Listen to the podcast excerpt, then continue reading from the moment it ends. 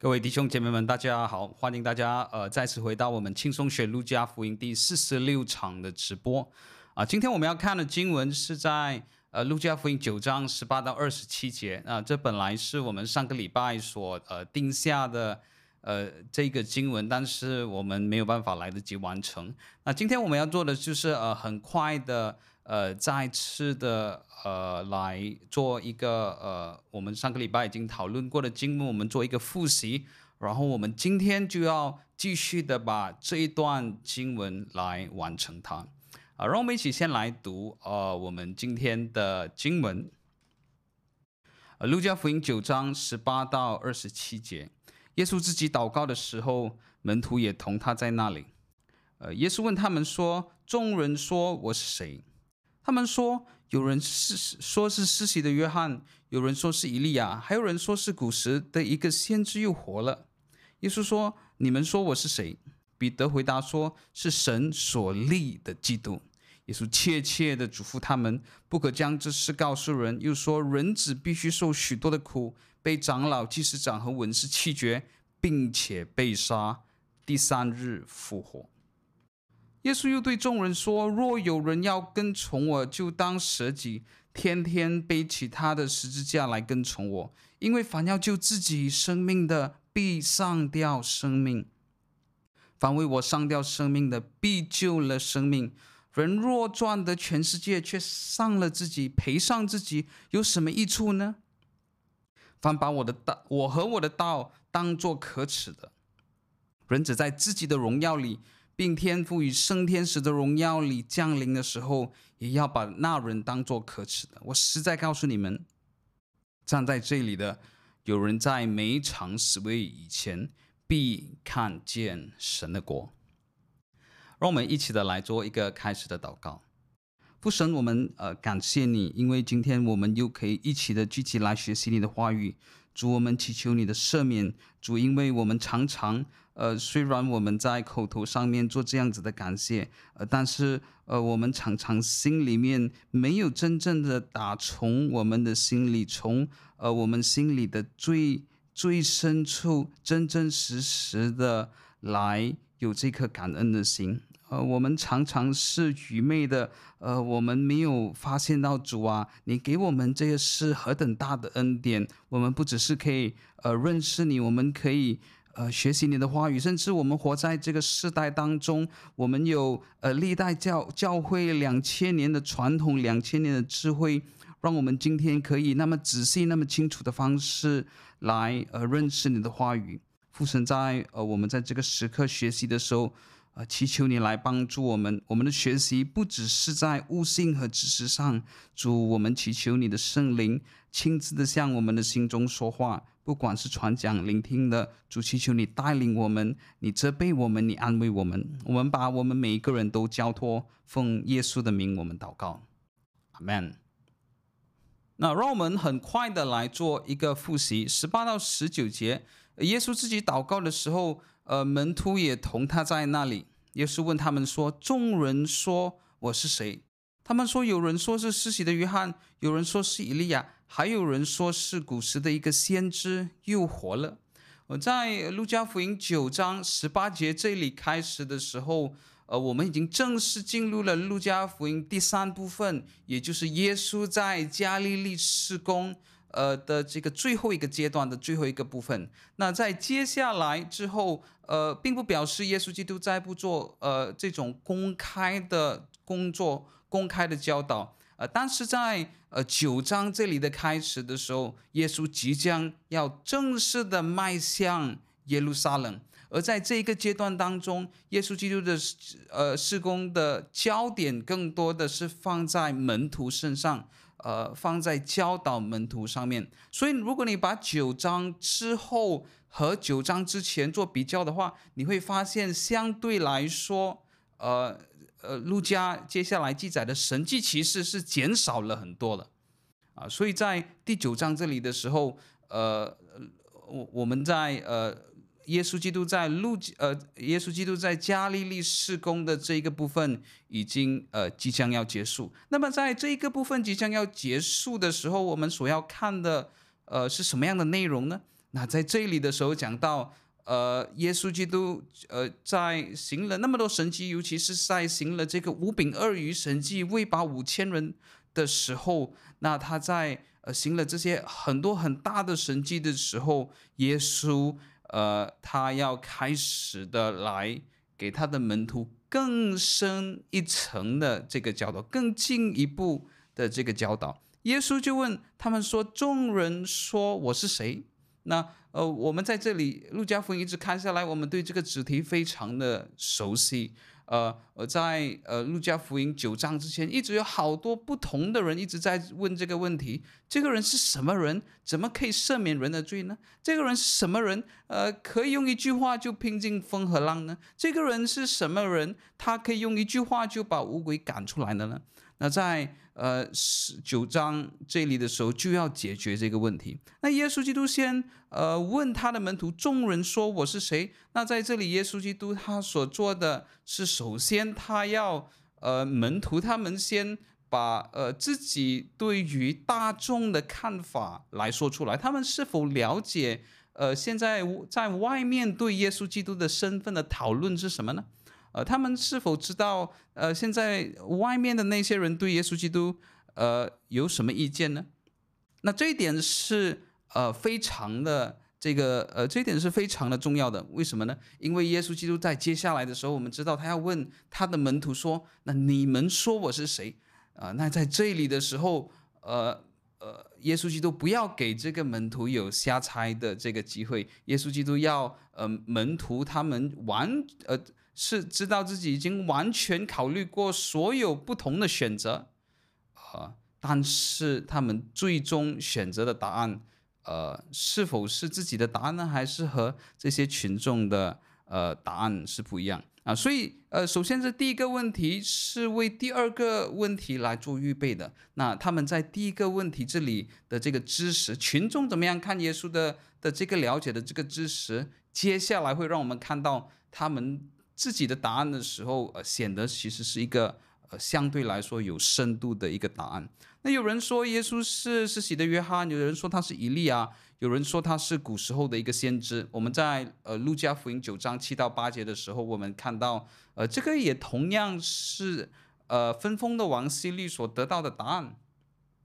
啊、那这这所以这两处经文是非常的吻合的，这告诉我们呃在。当时候犹太人的社会来说，呃，可能这三个看法算是最主流的看法，大多数人都分成这三个主流的答案。呃，有人说是失血的约翰，有人说是以利亚，有人说是古时候的一个先知。啊、呃，当然这些的答案，呃，都不是相差非常远的，因为，呃，这些人为什么会有这样子的，呃，会会联想到是学的约翰，会联想到以利亚呢？那在呃他们的。呃，讲道当中，在他们的事工当中，都和耶稣基督非常相似，啊、都和罪的悔改有关系啊、我们其实，在福音书当中也看到，呃，耶稣不管是施洗约翰还是耶稣基督，在他们一开始出来传道的时候，圣经都用这种方式来做总结：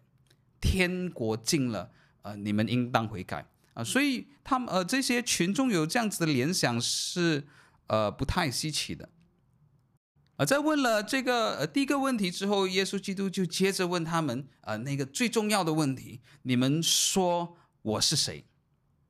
呃，我们在路加福音一直看下来，虽然这个问题出现了好多次，耶稣基督到底是谁？啊、呃，但是这些问题都是其他人问的。在九章二十节的时候，耶稣基督要自己来带出这个问题：那我到底是谁呢？他亲自的这么样子的来。呃，问他的门徒，那彼得呃，很可能像呃，我们在路加福音和使徒行传当中看到的，他常常做这种代表性的发言啊，很可能在这里并不是他独自的发言，而是他呃代表呃整呃所有的门徒回答说是呃神所立的基督。那呃在这里的时候，门徒们所给的答案是一个很特别的答案，他们的答案就是在说什么呢？呃，我们的答案。都不是之前那三个呃别人认为的答案，呃，外面的人基本上都是在猜这三个选项，这三个选择，但是我们的答案都不是这个答案。我们的这个答案是没有人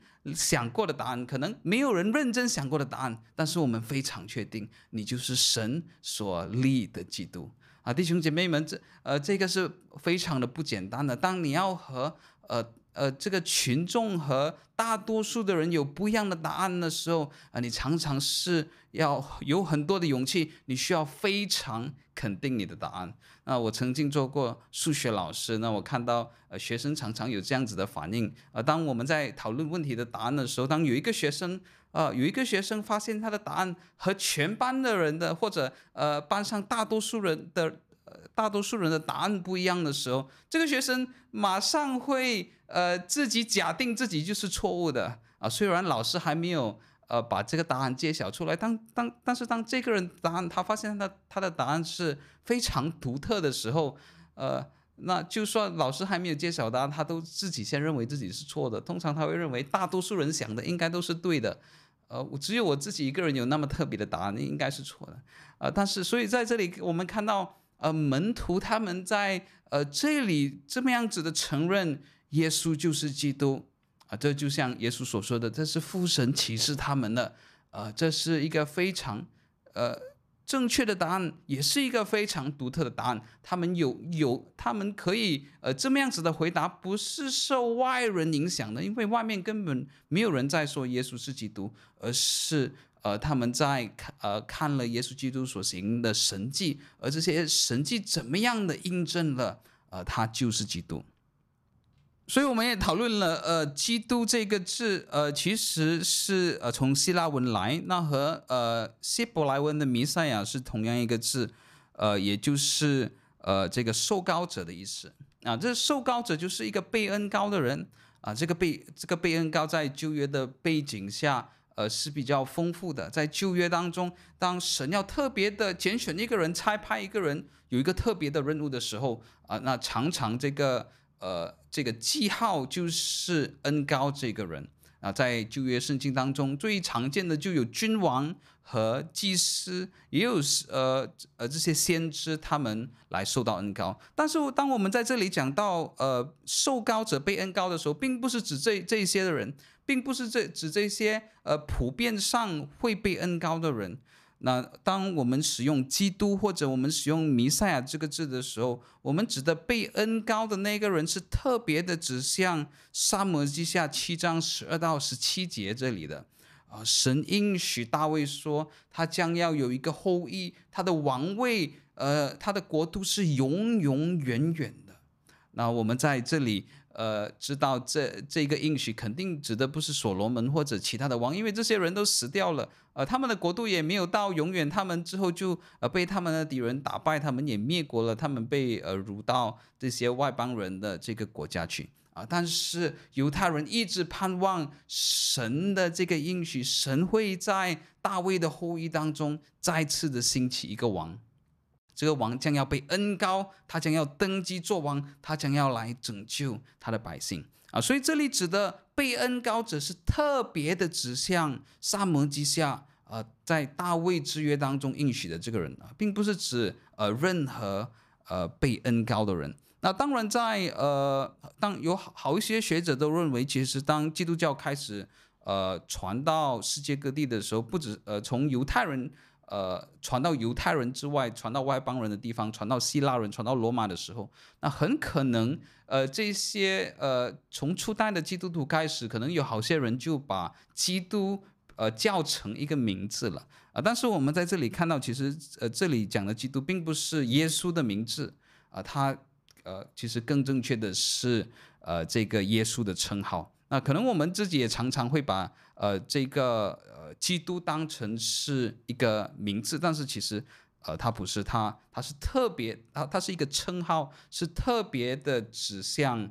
呃大卫之约的应许的，大卫之约的呃这个应验的。呃，二十到二十一节，耶稣说：“你们说我是谁？”彼得回答说：“是神所立的基督。”耶稣切切的嘱咐他们，不可以将这件事告诉人。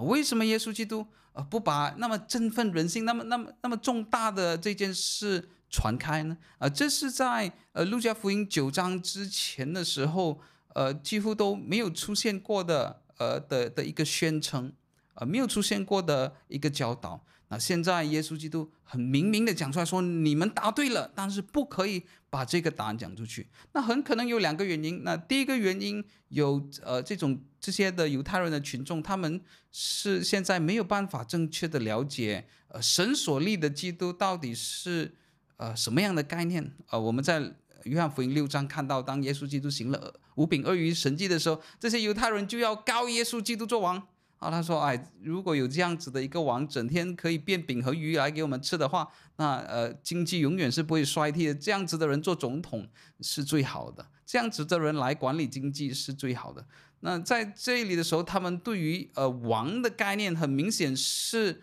和呃是一个世界上面世界国度的王，一个政政治权势上面的王。”呃，一个能够管理经济、让金融发达的这个王，但是耶稣基督不是要来世上做这个王的。那第二个原因其实不只是呃呃这些的群众他们会，其实就连门徒自己也误会。那我们在其他福音书当中也看到，这时候彼得就劝耶稣，耶稣基督说：“呃，耶，你绝对不会死的，耶稣你不可，你你是不会死的，你是基督，你怎么可能会死呢？”啊，耶稣基督就责备他。那为什么呢？因为在这个时候的门徒啊，虽然他们有正确的答案，但是他们的了解还是不完整的。在这种不完整之中，他们就会把自己对于基督的诠释啊，自自己怎么样解释基督，自自自己对于基督的概念，加在呃这种错误的意思加在呃基督上面，加在耶稣的使命上面啊。所以其实第二点也是因为门徒自己还没有完全的了解。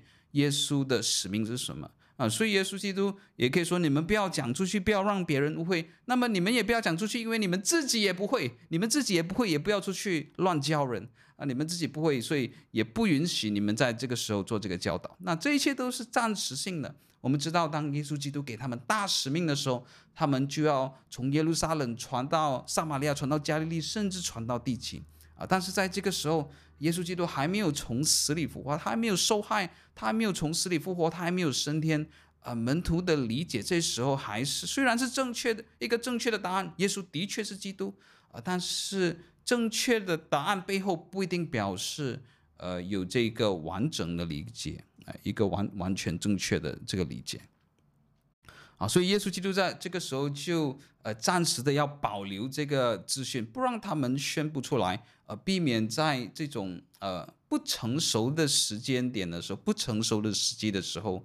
呃，这些人会坏了大事啊，这些人会破坏他的呃这个施工。啊，九章二十二节，耶稣就继续说，人子必须受许多的苦，被长老、祭司长和文士弃绝，并且被杀，第三日复活。啊，我们在九章呃二十二节的时候，其实不需要看，呃，耶稣基督在这里是开始一个新的话题，耶稣基督在开始呃在讲一些新的东西。呃，九章二十二节，耶稣的确是为他的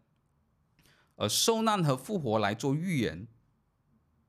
呃，但是很重要的，我们也要把二十二节和二十一节连接在一起。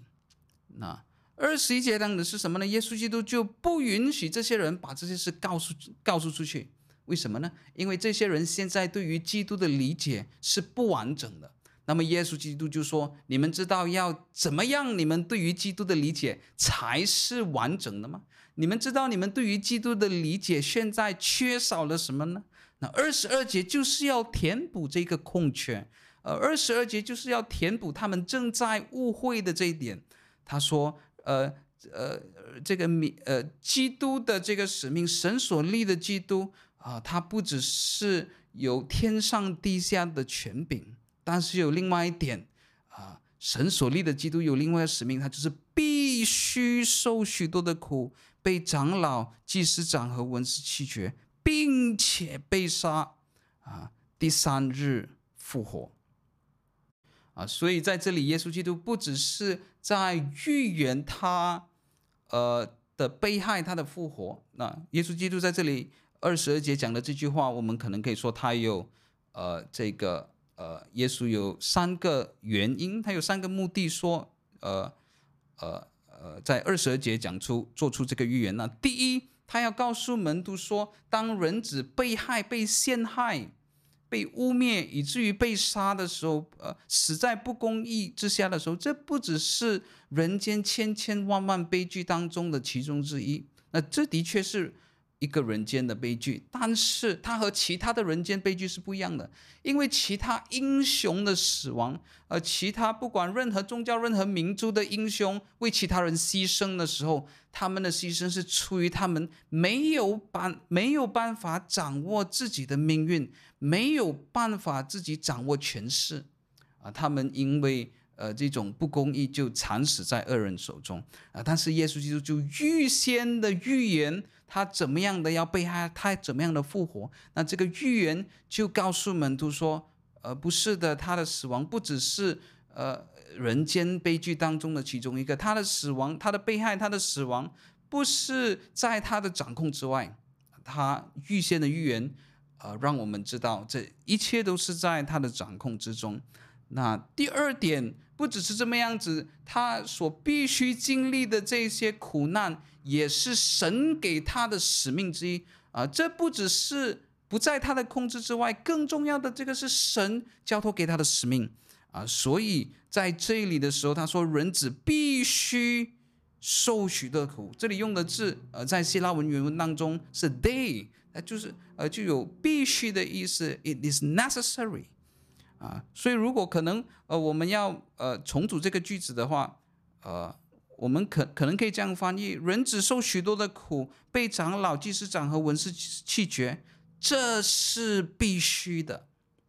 所以，呃，在这里讲的必须的时候，就表示了，呃，这是耶稣基督一种，呃，我们可以说它是一个，呃，使命的宣言。那耶稣基督说：“我所受的苦，呃，不只是，呃，一个，他他不止。”不是在我的掌控之外，它甚至是神的旨意，甚至是神交托给基督呃的一个使命啊，他必须要去受许多的苦。他不只是不在的，不不只是呃，不是他不能够控制的，甚至这个是他必须去走的路啊，这是神特别交托给他的。呃，当然呃，我们讲到还有第三个原因，就呃。二十二节也在，也正在解释二十一节。那呃，耶稣基督就会呃呃，就解释说，为什么你们现在不能够把这么重大的消息讲出去呢？因为你们现在连你们自己都不明白。那我们在接下来路加福音九章开始，呃，我们在九章之前的时候没有看过耶稣基督呃做这些任何的这个预言。那我们可能在呃九章之前似乎有看到一些的暗示，呃，例如当天使对。他的母亲玛利亚来做这个预言的时候，他讲到你的心将要被刺透，啊，这可能是指向他自己要看着他的儿子，还要看着耶稣基督在十字架上面，呃，来受害。呃，耶稣基督自己讲到，呃，当呃当他讲到禁食的问题的时候，耶稣基督说指着他的门徒说，当新郎不和他们同在的时候，他们就要进食了。也讲到有一天他将会离开人世。呃，不再和他的门徒在一起。哦，可能我们可以看到这里有一些比较婉转的暗示，但是在九章之前的时候从来没有出现过。这是在路加福音当中这个重要的预言，耶稣基督非常明白、非常直接的来讲给他的门徒听。但是在之后的时候，呃，耶稣基督还会一直在重复来预言他的受苦。但是我们的都看到。呃，门徒还是一直不明白，有时他们会听到了，他们会很愁苦，心情不好，但是他们都不明白这到底是什么意思。基督怎么可能会打败仗呢？啊，基督不只是不是只是一直在过得胜的生命吗？怎么可能会打败仗呢？这是他们不明白的。所以，呃，就出于这个不明白，耶稣基督不不允许这个时候他们呃来讨论这个话题，来教导呃这个话题。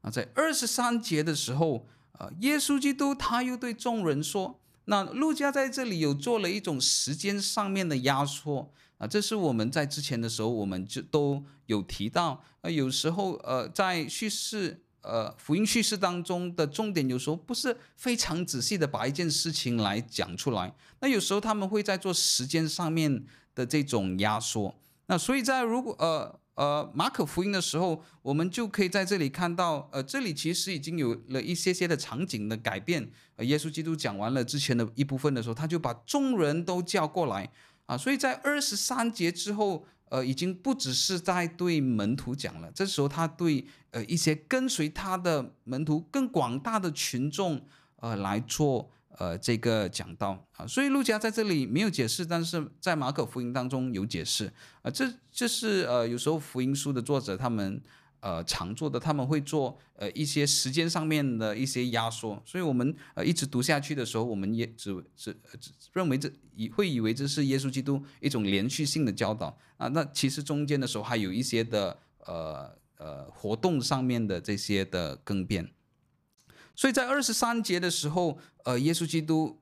呃，不只是对他的门徒讲，是对一个更广大的群众说：若有人要跟从我，就当舍己，天天背起他的十字架来跟从我。啊，所以二十三节和二十二节也是有一个非常明显的关联。受苦这件事，不只是我自己也要受苦。那如果你们要做我的门徒的话，那么你们也同样的需要遭受这个痛，呃，这个受苦。那我我们可以说这就是一个 copy and paste。如果你们是我的门徒的话，在我身上所受的苦也会呃呃复制在你们的身上啊。同样的，我们知道基督所呃享受的荣耀也同样的呃会在他他他的复活，他的荣耀呃我也同样会在。呃，我们的身上来发生。那二十三节这段经文，呃，当我们呃我们用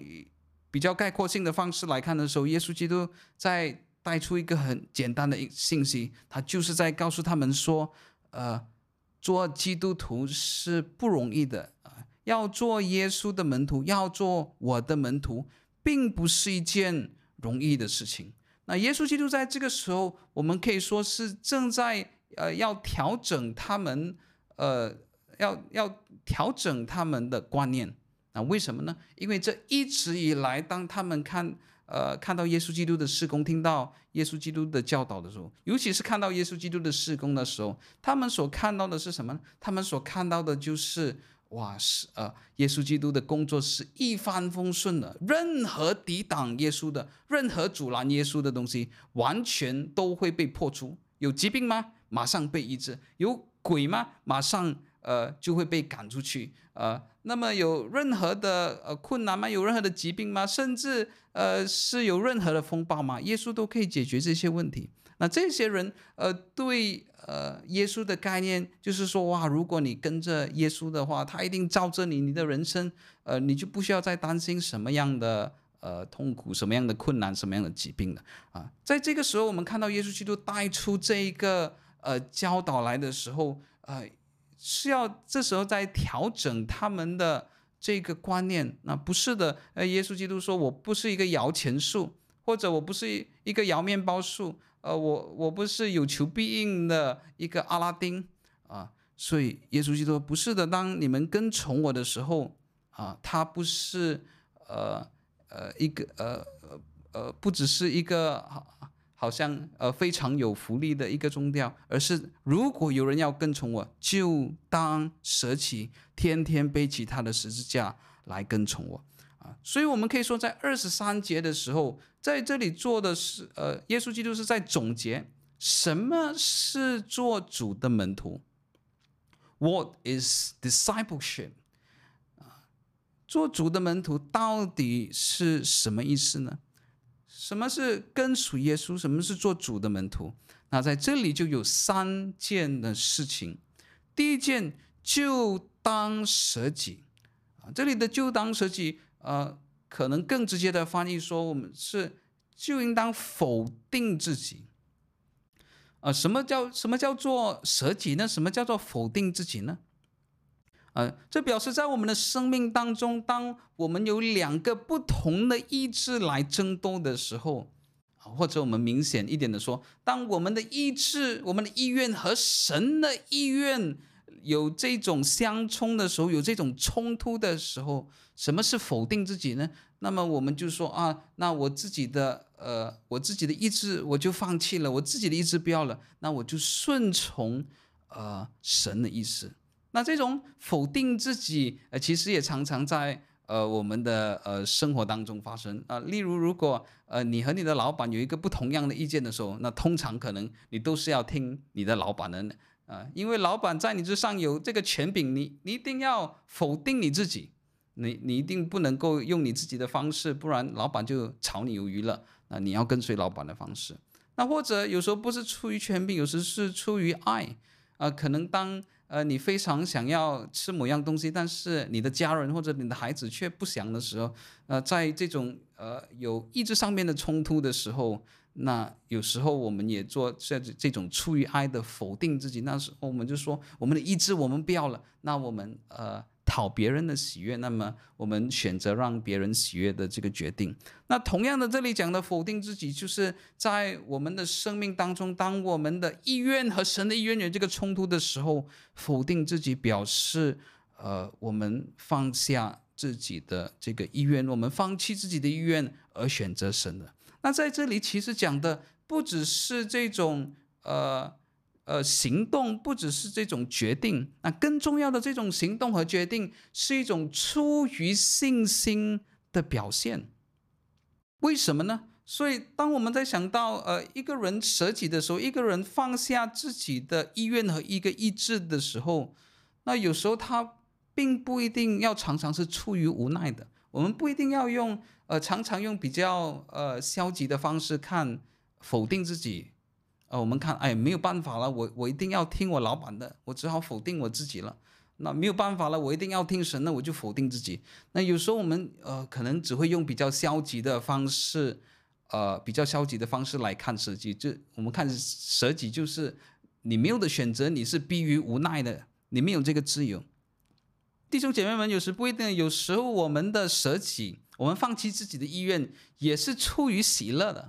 啊、呃，在呃。有时在我们的生命当中，我们也有类似的经验啊，我不知道，呃，可我相信可能这是一个蛮普遍的一个经验，很多人都有了。那假设今天可能你要呃。购买一个比较昂贵的服务或者一个比较昂贵的产品，你要二选一，你要选 A 呢，你还是选 B 啊？这你有一点紧张呢。有时候我们要买比较昂贵的产品或者服务的时候，呃，我们都非常心疼我们的钱，我们要做很好的这个决定，要买 A 呢还是买 B？要买 A 还是买 B？而这时候我们突然想到了一个朋友，他是一个专家。啊、他他他对于这些产品服务是非常熟悉的呢。我们赶快打电话给我们的朋友，他说，呃，听说，呃，据我所知，你对呃这这个产品或这个服务是非常熟悉了。呃，现在我有 A 和 B，那你觉得我应该买哪一个比较好呢？啊，这个专家的朋友他就给了一些分析，他给了一些意见。哇，这时候当我们听了，这时候我们的心，呃，马马上放下心中的大事，我们就安慰了很多。那我可能我们就对这个朋友说，啊，我本来是想选 A 的，哦，但是我听你这样子分析的时候，我我决定不选 A 了，我决定选 B 了。啊，我我相信你的专业，我相信你给的意见，啊，谢谢。谢谢你给我那么好的意见，现在我终于懂我要选什么了啊！在这个时候，我们否定了自己的决定。我们本来想选 A 了，但是听别人讲了一番的时候，并听别人这个专家分析了一番的时候，我们说：“哎，我们不要选 A 了啊！原来是这么样子的，那我选 B，另外一个产品更加好。”那为什么有时我们会出于呃这种的呃那么甘心乐意、那么喜乐的方式放弃自己的决定呢？那就是当我们对这个人有信心的时候，当我们看到这个人是比我们更加的优越，我们看到这个人是比我们更有智慧，当我们看到这个人啊，可以在我们的决定当的背后当中带来更多的福气、更多的喜乐的时候，那我们就甘心乐意的说：“哎，我不要选我原原本有的，那我当然是要听专家的。”那弟兄姐妹们，所以在这里，当我们讲到。呃，做耶稣基督的门徒，要否定自己，要舍己的时候，我们说，我们不要自己的意愿，我们要像主祷文当中呃的祈祷一样，呃，愿你的国降临，愿你的旨意行在我的生命当中，好像行在天上一样。愿你的旨意行在呃，我的生命当中好像天上一样是毫无阻拦的一样行出来，呃，没有任何的这个阻拦。那为什么我们要神的旨意，不要我们自己的旨意呢？因为我们知道，呃，神的旨意是带给我们更大的智慧，是更有智慧的。神的旨意是比我们更加的美妙啊，神的旨意是为我们的生命带来呃更多的福分，当然也是呃讨他的喜悦的啊。所以在这里，当我们讲到我们顺服神，我们寻求神的旨意，不寻求我们自己的旨意的时候，他不一定永远就是好像很痛苦、很消极的啊。当我们是出于信心来做这种舍己的时候啊，他是充满喜乐的啊，他是呃充满感恩的。这是第一点，否定自己啊，舍弃自己的决定。第二，天天背起他的十字架啊，天天背起他的十字架。呃，这个天天背起十字架，其实在呃很多不同的注释当中都有。啊，好多的不同样的这个讨论，当但是当我们不不再讲这些意思之前的时候，首先我们要想到，呃，当我们读到福音书当中讲到十字架的时候，呃，现在没有我们想的十字架的意思那么样的这个属灵。有时我们听到呃讲员或者教导圣经人说，我们要背起主的十字架跟随主的时候，啊，通常现在的意思是比较丰富的一些，它并不是错误的。啊，现在呃，这个意我们通常想到的意思是比较丰富的一些。当我们讲到背起十字架的时候，就是哦、呃，他呃讲员的意思就是要做好的基督徒，要过这个成圣的生活，要过这个呃呃治死罪的这些生活。啊呃，那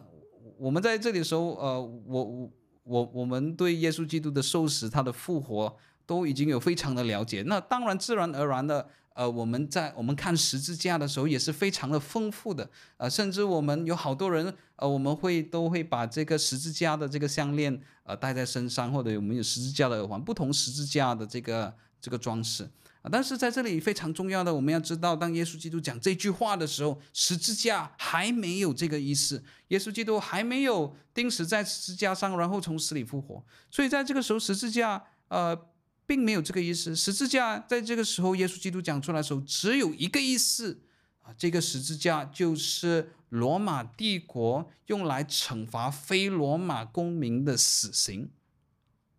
啊，那罗马公民当他们受死刑的时候，他们是不钉十字架的，因为十字架是很痛苦啊。如果你是罗马公民的话，呃，公民的其中一个福利就是死刑是可以砍头的。啊，就是一刀就解决了，不那么痛苦啊，所以十字架的呃这个呃受刑是只是给非罗马公民的啊，弟兄姐妹们，我们在这里看到，当耶稣基督降生的时候，他也没有选择那个容易走的这一条路。那我们看到呃使徒当中有一些人是呃呃是罗马公民的，例如保罗，保罗他自己是呃罗马公民啊，我们在使徒行传的时候。呃，我们也将会看到，呃，这个有时保罗也用这个罗马公民的这些福利的一些权利来帮助他的呃这个事工，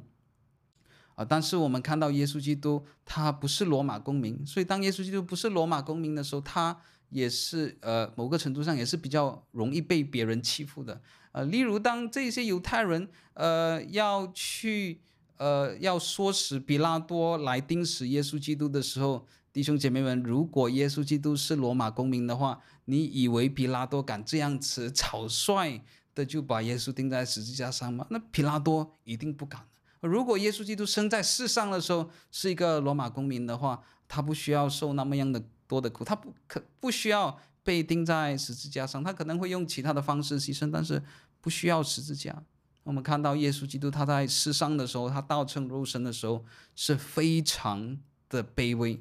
啊，他虽然是呃生下来做犹太人的王，那他却是在马槽当中出生，他没有出生在皇宫啊。他就算要出生做一个平民百姓的话，他连罗马公民都不是，他就是一个非常普通的一个劳工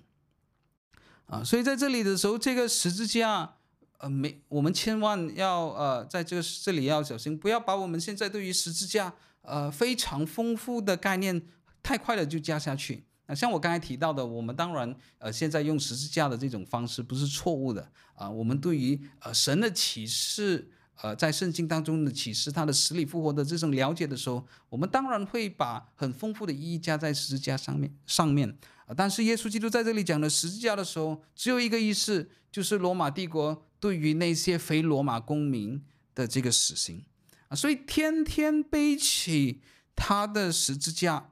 呃，到底是什么意思呢？啊，像我们刚才提到的，在这背后有好多不同的这个讨论。啊，例如 Darrell Book 说，为什么一个人会被钉十字架呢？一个人被钉十字架，表示他不听政府的话，他不顺服政府。啊，所以呃，Darrell Book 在这里说，这个背起十字架表示，呃，是这些基督徒他们宁愿顺服耶稣，宁愿顺服耶稣的权柄，不顺服罗马帝国的权柄，所以他们被钉十字架。所以这种背起十字架表示，呃，这些人为了顺服耶稣的权柄，就连政府的权柄。呃，当他有这种呃冲突的时候，他们都宁愿不听政府，所以他们被钉十字架。所以天天背起十字架啊、在这里讲的是把耶顺服耶稣基督的权柄看作是最高最重要的。那么 Howard Marshall 在他的注释当中就有不一样的解释。那 Howard Marshall 认为，天天背起十字架的重点不是在于你死在十字架上面，天天背起十字架的。重点是在于那个过程和心态。那为什么呢？什么叫做天天背起十字架呢？啊，弟兄姐妹们，像我们这些现代人啊，如果我们知道有一些死刑犯，当他们要呃接受这个死刑的时候，那这个监狱官就会把他带到刑场去。他在刑场的时候就会呃被行刑啊。但是在古代的时候不是那么样子，古代的时候不是呃你去到那个刑场，所有东西都准备好了，那么呃这个。这个官员就来做这个行刑，不是的。在古代，当他们要做这个，把一个犯人钉死在十字架的时候，啊，这是很普遍的。他们常常会叫这些犯人自己背这个十字架，啊，这个十字架是好重的。这些罗马兵丁怎么样，呃，为你预备好这些的十字架，那么那么重、那么麻烦的、那么辛苦的这个工作。啊，所以不一样的，在现在的时候，呃，这些呃，这个死刑的刑场，所有的器具都已经准备好了。这个死刑犯不需要做什么，他只是要被带去那里就行刑。啊、但是在这个呃罗马时代，这种钉十字架的这个死刑当中，呃，不是你去到刑场的时候你就被行刑，不是在这个过程当中，呃，他们常常是呃这个罗马兵丁要这些人自己背起自己的十字架。啊、所以当我们在呃看一些可能。呃，和耶稣的传记有关的电影的时候，一些影片的时候，我们看到耶稣也自己的背起他自己的十字架。那这其实不只是耶稣自己罢了，那其实是在当时候一个一种呃一一个非常普遍的做法。呃，这个犯人呃死刑犯常常是要需要自自己背起他们的十字架。那么 Howard Marshall 就在他的注释中这么样子的提到，他说，当耶稣基督说天天背起十字架的时候，重点不是在那个人最后死在十字架上，天天背起十字架是在讲到他背十字架前往刑场的那个过程。当这个人从呃他的监牢的出发点背着他的十字架一步一步迈向刑场的时候。Howard Marshall 说：“那个过程才是耶稣基督讲的重点，不是死在十字架上重点，而是正在背着十字架前往死亡的那个过程才是重点。那么为什么？因为 Howard Marshall 说，呃，如果这是过程的话，呃，这一句这个第二个部分，天天背起十字架，就是在解释第一个部分的舍己，在解释第一个部分的呃呃。”的自我否定，那表示当基督徒，呃，一个人要做耶稣的门徒来否定自己的时候，他是带着什么样的心态来否定自己呢？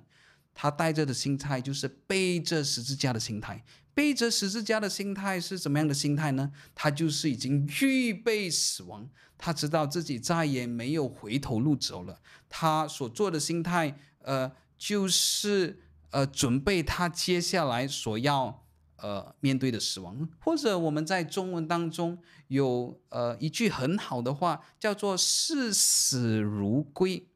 视死如归是什么意思呢？视死如归就是看死亡好像回家一样我们看到，呃，有一在电影当中有这个英雄，他知道他呃现在要独自一人进到这个战场当中的时候，他知道他只是有去无回的，但是他非常还是勇敢的这个前进，他完全没有畏惧的前进。我们就说这个人是视死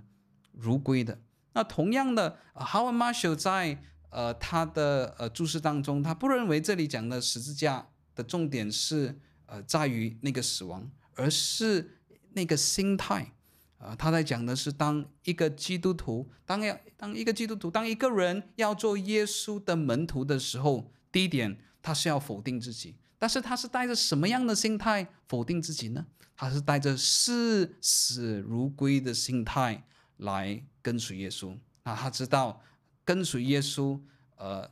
做最坏打算。就是他将会来面临这个逼迫，他将会面临死亡。但是，就算他面临死亡的威胁，他也绝对不会放弃，他也绝对不会停止的来否定自己，他不会停止的来舍弃自己。那我个人认为，Howard Marshall 在这里的呃这个他他的这个论证是非常的有力的。我个人会比较赞成他的说法。呃，这里讲的背起十字架，呃，似乎更多的。是在讲这个过程，而不是被钉死在十字架上的那一刻。当然，它也当当然，呃，我们可以说它也包含了这个很很广阔的这个意思。呃，但是在呃这里，似乎他的论证是非常有逻辑、非常有说服说服力的。这个天天背起十字架，表示呃一个人他以什么样的心态，以这样子视死如归的心态来舍弃自己，来否定自己。那第三点，来跟从我，是否定自己，天天背起十字架来跟从我。在这里，可能我们不需要呃认为这是好像一个清单列第一件、第二件、第三件事情。呃，可能我们可以说，呃，第一件和第二件，呃，第一件和第二件就促成了，就产生了。第三个，也就是果效，第一件和第二件产生的果效，就是这个人的的确确是在跟随耶稣，的确的的确确是在跟随主的。那为什么呢？啊、呃，我们中文有一句话说：“有其父必有其子。”或或者英文也有这句话说：“Like father, like son。”啊，这句话是什么意思呢？啊，这句话就是如果你爸爸有什么的话，他的儿子也也会呃。通常也也是同样的，也有同样的习惯，也有同样的做法，啊、那我们在这里呃可以改变一下，我们可以说有其父子，呃，必有其门徒，啊、呃、，like master, like disciples。那在这里我们看到，我们知道耶稣基督他将要背起他的十字架来迈向十字架当中。那在这里的时候，当一个人过这种舍己否定自己的生活，背起十字架的生活的时候，那在这个时候，他就是呃和他的父子一样，他就是和他的主一样，是同样的在背起十字架。那当这些人有这样子的特点，有这样子的特性的时候，他否定他自己，他背起他十字架的时候，他就的的确确是跟他的主一样，他就的的确确的跟主一样。那他就的的确确是主耶稣的门徒啊，所以弟兄姐妹们，我们在这里看到的时候，耶稣基督他在这里的时候就开始呃，在教导这个呃做门徒的这个代价，要跟随他的代价。那这就像呃我们谈到的，当耶稣基督在完成他事工的第一部分，他即将。呃，要迈向耶路撒冷，他即将要进入他的事工的尾端的时候，他开始的要来呃预备他的门徒，来给他们做这个心理准备。那就像这个父母亲知道他们的孩子即将要踏入社会的时候，啊、他就要呃慢慢的不要让他们的孩子再是有那么单纯的这种想法，可能很容易被别人欺骗，呃，很容易被别人误导的这个想法。那他开始的要让他们了解。呃，社会当中的这个呃现实是什么？在呃这里是同样的，耶稣基督在这里，我们看到耶稣基督会开始的对这些门徒讲，做门徒的代价是什么？为什么呢？耶稣基督要在这里的时候做一个平衡性，做一个 balancing。那这些人的确知道耶稣基督他有完全的这个能力，完全的权柄和能力，可以胜过一切抵挡的这个势力。但是他们同时必须的要了解到，呃，这不表示他的人子人他们他的人生是他们的人生是一帆风顺风顺的啊，呃，甚至在这里，耶稣基督说他将要受害，他将要受苦，但是他第三天将要从死里复活。那在神学上，我们有一个名词啊，称呼呃耶稣基督所带出的这个这个概念，叫做受苦的弥赛亚。Suffering Messiah，弟兄姐妹们，什么是受苦的弥赛亚？我们现在讲受苦的弥赛亚，讲的是非常的属灵的，讲到讲的是好像呃，好像很很有神学素养的。但是如果你回到第一世纪，对别人说有一个受苦的弥赛亚的时候，每个人都会拒绝这件事情。那么为什么呢？就像门。我们不要讲这个这些广大的这些犹太人群众，就连门徒有自己概念，就连西门彼得也有自己的概念。当耶稣说人子必须受害的时候，他说：“主啊，你不可以死，弥赛亚怎么可能会受害呢？”啊，这这个时候在当中有这种吊诡性，有有这个 paradox 是他们不了解的。那有时候这也是在呃我们的生活当中，我们要看到同样的 pattern。呃，有时候基督徒想要在生命当中所享受的是什么呢？呃，我们要享受的只是一种得胜的主义。哇，如果神是信实的，神应许我们呢，那我们的生命应该是得胜的这个生命。当我们诠释这个得胜的生命是什么呢？我们诠释的这种得胜的生命是，呃，我们在不管是在经济状况上面，或者是在心灵的健康上面。或者在情绪上面，或者在人际关系上面，啊、都是很好的，都是一帆风顺的，都是得着神的这个祝福啊！弟兄姐妹们，你不要以为这个只是在成功神学当中才有，那其实今天很多福音派教会的讲台都是以同样呃的这个概念，呃，来来呃来来呃来对他们的这个会友来做这种的鼓励，来做这种的安慰。所以弟兄姐妹们，当我们看到圣经的时候，我们千万不要认为这些人的错误和我们没有关系。那不是的，圣经当中，哎，这些人的错误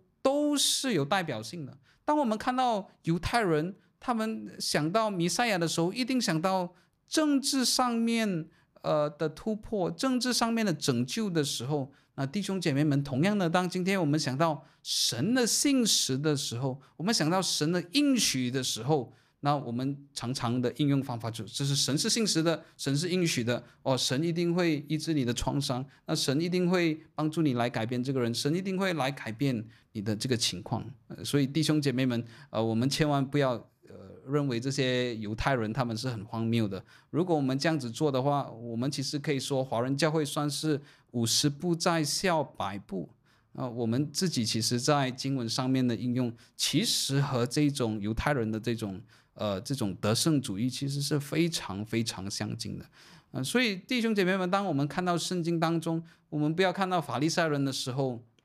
我们就想，哎呀，我我不是律法主义；我们看到犹太人的时候，我们就想，哎，我不是呃喜欢搞政治的，哦，或者我们看到比拉多，或者呃，我们看到分封的王希律，或者我们看到这些祭司长、撒都该人、法法利赛人的时候，文士的时候。呃，我们都认为这些人的罪已经在我们的教会当中不存在，不是的，啊、这些人的罪都是有代表性的罪，这就是为什么啊、圣灵默示在圣灵的默示当中都把这些人的事迹记载下来，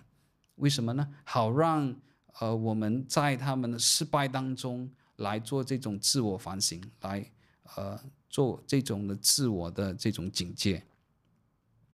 啊，所以呃，在九章二十三节，呃，像我们刚才提到的，耶稣基督在这里的时候就要解释什么是做门徒。为什么呢？因为在这个时候，耶稣基督必须让他们对于做门徒有这种完整的概念。那不然，这些人一直以来，呃，其实当时呃，耶稣基督行这么多神迹的时候，他的重点是这些神迹印证了他就是神所差派来的。啊，但是呃，我们这些有罪的人就是。呃，像约翰加文所说的，我们就是制造偶像的工厂，人心就是制造偶像的工厂。呃，我们看到我我们不是看到不好的东西才制造偶像，我们不是看到呃一些犯罪的事情才看到偶像。弟兄姐妹们，就算当我们看到很好的东西，当我们看到神的祝福的时候，我们都想把神的祝福来变成这个偶像啊。耶稣基督在这里的时候，他就要做这种平衡性的教导，他要让这些人知道，呃，当你们做耶稣基督的门徒的时候，当你们做我的门徒的时候，他并不是加入像加入一个俱乐部的会员。啊，弟兄姐妹们，这是在我们这个时代当中，呃，我当我们遇到不同的商家的时候，其中一个最重要的就是这些商家都会希望你成为他们的会员。如果你成为会员的话，你就有呃好多的福利，可能你会有一些的呃一些奖励的分数，那可能会你你你会有生日的生日的礼物、生生日的礼券，啊、或者你有一个呃特别服务的这个专线。啊，耶稣基督在这里提醒他们：不是的，你现在不是成为一个呃俱乐部的这个会员，但是你们要了解到，当成为呃我的门徒的时候啊，那么你们必须背起这个这个十字架，愿意付上呃这个代价。所以，当我们了解到呃，当耶稣基督行神迹的时候，不是一种个人福利的时候，其实我们读到圣经当中很多经文的时候，就不会感到太奇怪。耶稣基督为什么用比喻这些人？呃，对这些人呃来讲话，来教导这些人，呃，耶稣基督他自己说，为什么我用比喻呢？是叫他们听也听不见，看也看不明白。为什么当耶稣基督在一些地方的时候，呃，圣经说耶稣基督知道这些人的地方不信，就在那里不多行神迹了啊？你们不愿意接受福音，那么我就不再不再行神迹了啊！神迹不是给没有信心的人看。啊，所以在这里的时候，我们就看到，呃，这呃圣经当中呃的这个神迹，其实耶稣基督从来都不是用要使用它来吸引别人来跟随他。那当我们明白这一点的时候，当我们读到很多呃关于这些可能我们自己以为比较奇怪的经文的时候，我们一点都呃就不会觉得非常奇怪。如果我们从这里这个角度来看，呃，耶稣基督并不是想要成为网红，他并不是想要成为。呃，这个明星传道人，啊，当然，如你可以说，其实耶稣基督要呃要要避免这些问题的话，耶稣基督也有可以有办法，呃，你可以说耶稣基督可以怎么避免这个问题呢？好，呃，如果我变呃耶稣基督呃用五饼二鱼喂饱这么多人的时候，哇，这些人呃约翰福音六章告诉我们，这些人真是好贪心啊！第二天的时候，他们还一直去跟着这个耶稣，耶稣基督就骂他们了。呃，你们来找我不是为神迹，而是吃饼得饱。那耶稣基督如果要印证他自己是神所差遣来的，耶稣基督也可以叫火从天上降下来，呃，烧灭这些人。啊、或者当耶稣基督讲道行神迹时候，这些人不信的时候，耶稣基督可以像摩西一样，啊、变出几条铜蛇出来，把这些人咬死。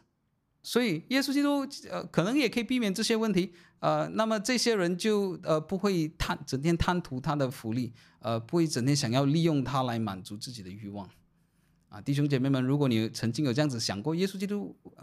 哎、为什么你不你你不做一些审判性的神迹？那这样子也可以 balance，这样这样子也可以做一些的平衡。啊，弟兄姐妹们，如果你有这样想过的话，你不是第一个了，因为约翰的门，呃，耶耶稣基督的门徒也做过。呃，同样的请求，当耶稣基督来讲道的时候，这撒玛利亚有一些的，有一些的少年人拒绝他的时候，有些人呃朝呃拒绝他的时候，呃呃，耶稣的门徒说什么呢？我们要不要呃求火从天上降下来灭掉这些人？啊，耶稣基督这这些人如果有有有正面的神迹他不停的话，不如我们有一些负面的神迹，有火从天上降下来啊，这样子你就没有。你不需要承受那个负效果，你不需要有 side effect。那为什么耶稣基督不那么做呢？啊，不一不是因为耶稣基督不施行审判，而是这并不是一个审判的时候，这并不是一个审判的时候。这这同样也是是徐汉所问的问题，是徐汉说说弥赛亚来的时候要神神所预定的弥赛亚来的时候，那么他将要施行这个火的审判。啊，把那些不好的树都砍下来丢在火里，啊这个火常常就象征审判。那耶稣来的时候，好像什么审判都没有行。啊，并不是耶稣不行审判，啊，但是这人还不是他实行呃审判的时候。我们都知道，呃，在末日的时候，呃，耶稣基督他才会他才会执行出他最终极的这个审判啊，所以我们千万不要以为耶稣基督是呃完全不实行审判的。事实上，等下我们在呃等一下的经文当中也看到，呃，耶稣基督讲到，当他和众天使在荣耀中降临的时候，啊，就是他要实行审判的这个时候啊。但是这个时候。呃，并不是现在。九章二十四节，因为凡要救自己生命的，必丧掉生命；凡为我丧掉生命的，必救了生命。那九章二十四节基本上就是带对那些不愿意接受二十三节的人说。二十二十三节，有些人听到说啊，你要我背起十字架，你要我舍己，我不要，我不要舍己，我不要背起十字，呃，我不要背起十字架。那耶稣基督就对这些人说：“为什么？为什么你们应该背起十字架呢？为什么你们要呃舍己呢？因为凡要救自己生命的，必丧掉生命；为我丧掉生命的，必救了生命。”啊，当我们读呃这句经文的时候，我们会好乱。呃，为什么救自己生命必丧掉生命？那么又反过来啊？如果我们要让它可能没有那么。呃，混乱的话，那其实，在二十四节这里面谈到的生命是两种不一样的生命啊。我们可以说，一种生命是短暂的生命啊。其实，短暂的生命，严格来说，根本不是生命。为什么？当神创造生命的时候，它就是永恒的生命。当神创造呃生命的时候，它本来就应该是永恒的。呃，所以其实呃，当我们说有短暂和永恒的生命的时候，呃，严格上来说，呃，这是不正确的，因为短暂的生命其实就是死亡，啊，就是慢慢的来迈向这个死亡，啊，所以在这里我们可以把二十四节当中的这些生命、生命、生命，呃，变呃规划成短暂的生命和永恒的生命，那我们用这样子的方式来读的时候。呃，你可能就会比较清楚些，因为凡要救自己短暂生命的，必丧掉永恒的生命；凡为我丧掉短暂的生命的，必救了他永恒的这个生命。如果你对短暂永恒不好的话，你可以用翻版和正版。啊，翻版的生命是假的生命，和纯正正版的这个生命。因为凡要救自己翻版的生命的，必上吊那纯正的生命；凡为自己，呃，凡为我上吊这个翻版的生命的，必救了他纯正的生命。那为什么我们说这个，呃，这个生命并不是一个纯正真实的这个生命呢？那像我们所说的，因为一个真实的生命是一个永恒的这个生命。那事实上，当圣经讲到永恒的生命的时候，呃，其实它我们常常认为它的重点是时间性的永久性。啊，其实常有时候圣经用的永恒性并不是这个意思的。当圣经讲到永恒的生命的时候，呃，可能有时候我们看了好多这些呃中国神话的这个影响，因为在这有时候在这些中国神话神仙故事当中，其中的一个重点就是要长生不老啊、在有一有一些好些神话故事当中，所要寻找的就是一个这这种长生不老药啊、弟兄姐妹们，在圣经当中讲到永恒的生命的时候，重点不是时间上面的长，重点不是长生不老。呃，圣经当中讲的永恒的生命是属神的生命。当一个人拥有永恒的生命的时候，这种永恒性从哪里来呢？那表示这种永恒性只有能够从神那里来的啊。所以永恒的生命这个字，呃，这个生命的重点不是时间的长，而是这个生命的来源啊。所以当我们说，呃，我们想要得到永恒的生命的时候，呃，我们不是说啊，我是基督徒，我我想要长，我很喜欢要想要长生不老啊，这不是永恒生命的重点。当我们讲到永恒的生命的时候，我们要讲的就是我不要其他的生命，我只要大从神而来的这个生命。啊，路加福音九章二十四节，其实尤其在初期教会当中，呃，是有非常直接应用、非常直接的意义的。那在初期教会的时候，有在当中有一些的呃时间，呃呃呃，其中的一些阶段，基督徒遭受呃罗马帝国的这个迫害迫害。那我们要在这里澄清一点的时候，当我们说基督徒被罗马帝国来做迫害的时候，呃，其实基督徒不是一直都被罗马帝国来迫害的，啊、呃，这种有系统性、非常广大的这种迫害，呃，可能呃我不记得几次，但是其实在整个历史上大概就只有三四个时间，呃，三三四三四个阶阶段有这种系统性、大规模的来屠杀基督徒啊、不是在整个历史当中罗马帝国都是一直在杀。呃，这个基督徒的，那在其中一些呃呃阶段的时候，当罗马帝国呃要来迫害这些基督徒的时候，那其实他们迫害的方法并不是直接直接杀了这些基督徒，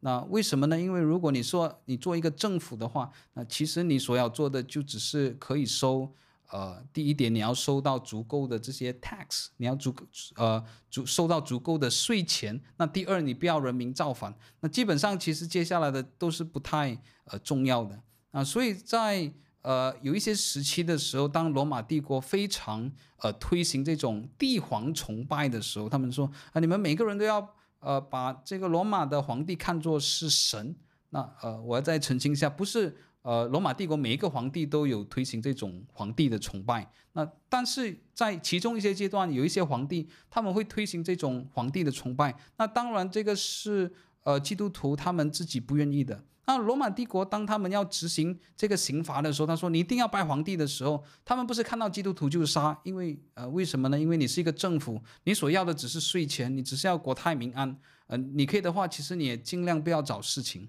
那，所以当他们抓到这些基督徒的时候，他们不直接杀了这些基督徒，啊，在很多这些情况当中，他们都会给这这个基督徒一个机会，他会对这些基督徒说：“那好，你现在可以献祭给皇帝，为他求平安，我们就放你回去了。啊，你不需要坐牢还是什么，只要我们抓到你，因为你说你是基督徒，你去教会，你说耶稣基督是主啊，但是你在这里的话，如果你可以亵渎基督。”你可以献祭给凯撒，为他求平安的话，那么我们 OK 的，我们就放你回去啊。所以他们在这里，呃，他们呃，他们没有马上的做这种的屠杀，他们不是看到基督徒就杀，但是呃，他们都会有呃，在很多阶呃很多的这些迫害当中，他们有都都有这种释放的机制，只要你肯悔改的话，呃，我就无条件都放你回去了。那在这种情况下，在这种迫害之下的时候，尤其在初期教会当中，呃，路加福音九章二十四节来说，呃，对他们是特别的有意义的，因为凡要救自己生命的，必丧掉生命；凡为我丧掉生命的，必救了生命。啊，弟兄姐妹们，是什么可以让一个人愿意放弃他自己的生命呢？或者可能我们不要把生命讲的那么的大。是什么可以让一个人陷入呃呃心甘情愿的让他陷入在呃一种劣势当中呢？啊、是什么可以让一个人心甘情愿的让他自己自己掉入呃辛苦、掉入痛苦或者掉入债务当中呢？我们讲的当然不是一个人出于他的愚昧、呃、他的大意、他的错误，而是一个人出于呃他。呃，很好的分析，很好的智慧，但是他自己让自己掉入呃这些的劣势当中，掉入这些债务当中，掉入这些困难当中呢。那弟兄姐妹们，这里我们可能可以用呃一个商业的例子，呃，那在亚洲一带，尤其在东南亚一带，呃，有一个非常有名的廉价航空公司叫做亚航 Air Asia。那我相信，如果你是在亚洲的国家，你可能都听过。呃，这间的呃廉价航空的公司，那廉价航空的这间廉价航空的公司，呃的老板是一个马来西亚人成立的，他的名字叫做 Tony Fernandez。那么当 Tony Fernandez 当他一开始呃要呃来接管这些公司的时候，他只用一零级马币一零级，也就是呃，大概两毛半美金左右购买了这间公司。哇，你就说哇，这间这间公司那么便宜吗？用一零级用二二十五仙的美金就能够买到了吗？那不是当 Tony Fernandez 买这间公司的时候，呃，这间公司只有两架飞机，那同时他有一千一百万美金的债务，呃，他那时候是在商场上面有一定的经验啊，呃，但是他呃为了发展这个公司，呃，在他籍籍无名的时候，他当掉了，他抵押了自己的屋子，他用了他自己很多的这个存款。他购买了这个公司，但是这个公司不是赚钱的公司。这个公司只有两架飞机，而在当时候，他欠下了一千一百万美金的这个债务，啊，所以这个人抵押抵押了他的屋子，本来有一个非常安全、呃，非常非常好的一个屋子，但他把抵押了屋子，呃，如果生意失败的话，屋子也没了，啊，他用了自己的储蓄。啊，如果是买一间很好的公司也不要紧，但是是一个欠了一千一百万美金、只有两架飞机的这个公司。那我们知道，在之后这间公司成为了一个一一个非常成功的公司。但是我们在这里可以问的一个问题就是：为什么这个人，为什么这个亚航的老板 Tony Fernandez，他在一个很好的经济状态当中，他愿意失去那么多的东西？让自己陷入在债务当中呢？啊，弟兄姐妹们，呃，我们可能会看这个商业的例子，好像太过世俗了，太过俗世了。是希全，你可以用一些比较属灵的例子，或者呃宣教士的例子吗？弟兄姐妹们，不是的，因为耶稣基督自己也用这个例子，在马太福音十三章的时候，呃，耶稣基督说什么呢？天国好像宝贝藏在地里，人遇见了就把它藏起来，欢欢喜喜的去变卖一切所有的，买这块地。耶稣基督又讲了第二个例子，天国好像买卖人寻找好珠子。遇见一颗重价的珠子，就变卖他一切所有的，买了这颗珠子。我们可以把 Tony Fernandez 放在耶稣基督呃的这个比喻当中。天国好像 Tony Fernandez 呃买 A Asia，他遇见了一个重价的公司，他变卖了他一切所有的来购买他这个公司。为什么 Tony Fernandez 呃做这件看起来很傻的事情？为什么在马太福音十三章呃？当中，耶稣基督讲到，呃，这个呃，呃，这个商人或者这个人，他要变卖所有的，呃，去买一块地来得到这个珠子，或者这个商人要买这个好珠子呢？啊，弟兄姐妹们，因为这些人知道这件物品的价值。当我们真的知道，呃，一件事或一件。一个决定的价值的时候，我们就会愿意牺牲一切，甚至把自己，呃，让自己掉入在痛苦当中，掉入在债务当中，我们都愿意承受。那么为什么呢？因为我们知道这件事的价值到底是什么。路加福音九章二十四节在这里，啊、呃，同样的在讲到的，这不只是决定。凡要救自己生命的，必丧掉生命；凡为我丧掉生命的，必救了生命。当然，九章二十四节，耶稣基督啊、在挑战这些人做正确的决定。但是，我们不要看耶稣基督的教导，只是在层面教导我们做什么决定。但是，更重要的是，我们可以问一个问题：是什么让一个人做这种决定呢？是什么让一个人看起来做这种亏本的决定？啊，是什么会让一个人去做这种看起来对自己不利的决定？当一个人真的可以认出一件事的价值的时候，这个人就会愿意牺牲他所有的一切，他会愿意变卖他一切所有的来购买他的好，呃，这个好住址啊。耶稣基督说，天国里面的人就是这样，所以耶稣就在这里，这里讲到的是什么呢？做他的门徒的其中一个条件就是什么呢？他真的明白天国的价值是什么？因为当他真的明白福音是什么，当他真的明白天国的价值是什么，他就懂得去珍惜他的价值，他就懂得会去牺牲他所有的一切来去呃得到神的国度。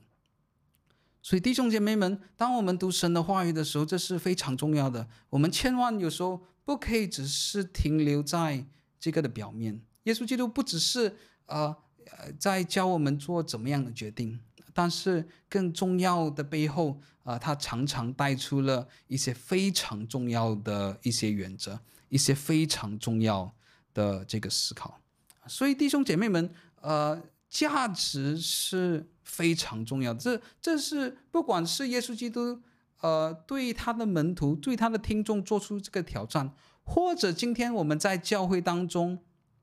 做门徒栽培的时候，也是同样的挑战。当我们做门徒栽培的时候，我们要非常小心。我们不只是把一系列的规则来教教给我们的学员。你是基督徒的话，你要这样这样这样；你是基督徒的话，你要那样那样那样。那不是的啊、呃，在教育当中，呃，可以是世俗的教育，可以是门徒，呃，在门徒栽培当中。所有不同性质教育当中，其中一个最重要的一点，就是让这些学习的人可以发现到价值。他们学习到呃这些事情的价值到底是什么呢？弟兄姐妹们，我们就算我们自己学习的本身，有时候我们呃自己常常也没有发现呃价值的这个重要性啊。有时候我们会。呃，听到讲员说，呃，你们千万不要懒惰的读圣经，你们千万不要懒惰的祷告，啊，有时候我们把我们在生活当中不愿意读经或者不愿意祷告，归咎于一些个人的坏习惯、勤劳或者懒惰的问题。这其实不只是别人那么看我们，有时候我们也这么看我们自己。哦，有有好多弟兄姐妹分享的时候，他也会说，哎呀，我这个人就是很懒惰读圣经，很懒惰祷告。那弟兄弟兄姐妹们。呃，我们不排除有一些人真的有这样子的问题，啊，但是很多人不做一件事情的时候，呃，是和勤劳懒惰有时候没有直接的关系的。那为什么呢？因为当他发现一些对他有非常价值的事情的时候，他一定会非常勤奋的去做。有些人呃自认为自己是很懒惰的人，其实他没有他想象当中那么的懒惰。啊，其在他自己认为非常有价值，他非常喜欢做享受的一件事情当中，他自己认为得到呃非常多的奖赏的呃一些活动当中，他会非常勤奋的去做，啊，所以弟兄姐妹们，这是呃非常重要的。不管是耶稣基督在耶稣，所以耶稣基督在这里的教导啊，也是我们在门徒培训当中呃的一个重点。那不是圣经，并不是。一本交通规则手册，我们直接的用来对一个人说，你可以做什么，不可以做什么。那当然，圣经也有很多呃一些直接的诫命啊，但是更重要的啊，圣经是要引导我们长大成人，在属灵里面，在灵里面长大成人。而一个成熟的人，其中呃一个最重要的特质，就是他懂得去珍惜。一些有价值的事情，他可以认出一些有价值的事情，甚至他为了得到这件人事物的这个价值，他懂得做牺牲，他可以有远见的做一个计划，他懂得为他呃来努力。啊，这不是非常属灵的原则，这是呃很多不是呃不是基督徒的人他们都明白的呃这个道理。所以我，我们在呃我们的教导圣经当中，呃呃，我我这这这一点也是我们必须要留意的啊。我们不要只是停留在行为的层面，顺服不顺服当然是非常重要的。但是我们忘了耶稣基督说，那一个人口里发出来的是从哪里来呢？都是从他的心里面发出来的啊。我们的决定，我们的言语，我我们的决定，呃。有时候都不是在那个外在的层面，而是在那个那个心的这个层面。所以九章二十四节这里，呃，其实这是陆家在接下来当中会一直研发的一个主题。但其中有一个特别的例子是他将会重复的使用的。啊，这个主题这个例子是什么呢？就是财富。那这是我们在之前已经谈过的。呃，路加当他讲到基督徒与财富的时候，基督徒怎么样看财富的时候，路加福音当中是有特别多的呃比喻，特别多的例子，特别多的这个教导。那这是比其他的福音书还多的。我们不知道为什么，是否和路加自己的呃牧会的经历有关呢？或者当他呃写这封信特别的给提阿非罗的时候，他作为一个呃长官，他作为一个可能相当富裕的人来说，路加觉得特别的有必要来指出这点呢？那我们不知道啊、但是呃，关于基督徒与财富的这个主题，在四本福音书当中，路加是最凸显的。而这种呃财富的主题，其实都是源自九章二十四节在这里，因为路加将会以一种比较特殊性的方式来讲这个主题，因为有一些人要救自己财富的，他必上吊这个生命；但是有些人愿意牺牲了他的财富来得着耶稣的，这些人将会丢了他的，将会救了他的生命啊。呃，所以这个呃，就是我们在路加福音当中啊，呃，路加会以一些比较特别的例子，例如财富的问题，来继续的讨论这个问题。九章二十五节，人若赚得全世界，却丧了自己，赔上自己，有什么益处呢？人若赚得全世界，却丧了自己，赔上自己，有什么益处呢？耶稣基督在说，如果你真的是想赚的话。如果你的人生的目的是想赚的话，耶稣基督说，你的赚法是很不理智的。你你你以为你自己很聪明，你以为你自己很理智，要拼命的赚，拼命的赚。那耶稣基督说，你的理智是很笨的，你的理智是不合逻辑的，因为你为了赚世界，你却赔上了所有的一切。啊，弟兄姐妹们，在这里的时候，我们可以再次的思想，呃，C.S. Lewis 讲的一句话是非常的到位的。啊，有时候当我们贪爱世界的时候，我们会说啊，我的欲望太强了，我好爱世界上的东西。C.S. Lewis 说不是的，你错了。当你贪爱世界的时候，你不是欲望太强，是你的欲望太弱了。